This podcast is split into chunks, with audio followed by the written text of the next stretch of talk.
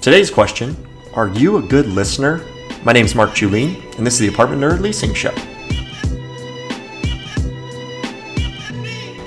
How's it going, everybody? Welcome to episode 39 of the Leasing Show.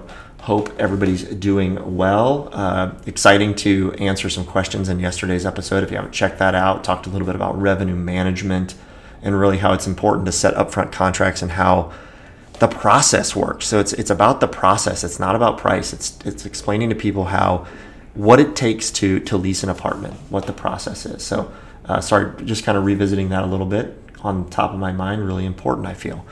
Um, but one thing that's really important is asking yourself whether or not you're a good listener.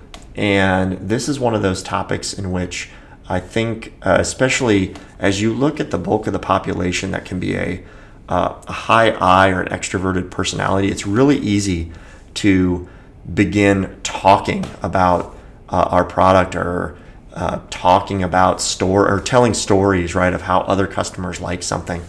And I kind of got into this a little bit a couple weeks ago with spilling your candy, right? So spilling your candy in the lobby and really trying to assume that you know exactly what the customer needs. Uh, when at the end of the day, you actually really need to be a good listener.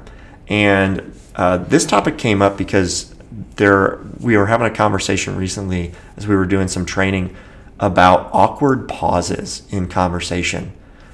Depending on personality types, right? So depending on the uh, maybe how you're relating to the prospect that's coming in the door, there at times can be awkward pauses in conversation. And as a top leaser, it's really critical for you not to feel that you have to fill those voids all the time and keep talking and keep talking. Actually, another uh, friend of mine recently commented that, um, and it was on a, a post, I think it was a magic wand post from last week. And she commented that uh, she she leased an apartment basically because the one end of the couple said just fill out the application just so she shuts up, which I just thought was uh, a hilarious comment in that, um, uh, w- which was fantastic. And sorry, Carrie, out. I'm going to call you out on this. I'm not sure if you want to be called on it, but so anyway, Carrie Powell she had uh, leased an apartment, which I just thought was so funny, and for the main reason that she uh, just wouldn't shut up. But in in a lot of situations, you kind of need those awkward pauses, and I think it's really important for you to uh, not only listen but give the customer the opportunity to talk. Let them talk themselves into renting, or ask you questions in which you can either ask them questions in return to dig a little bit deeper or you can give them the answers that they need.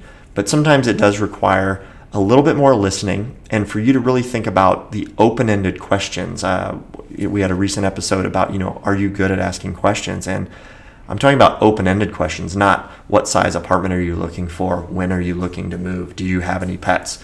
Those are pretty close-ended questions. But, you know, hey, why are you looking to move?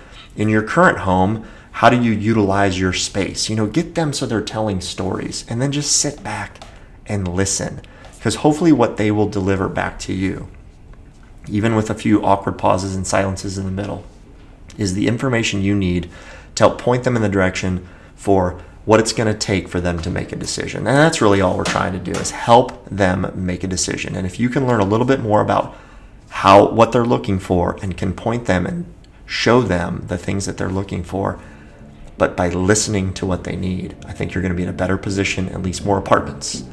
I hope you all have a great leasing day and a great listening day, and we'll talk to you soon.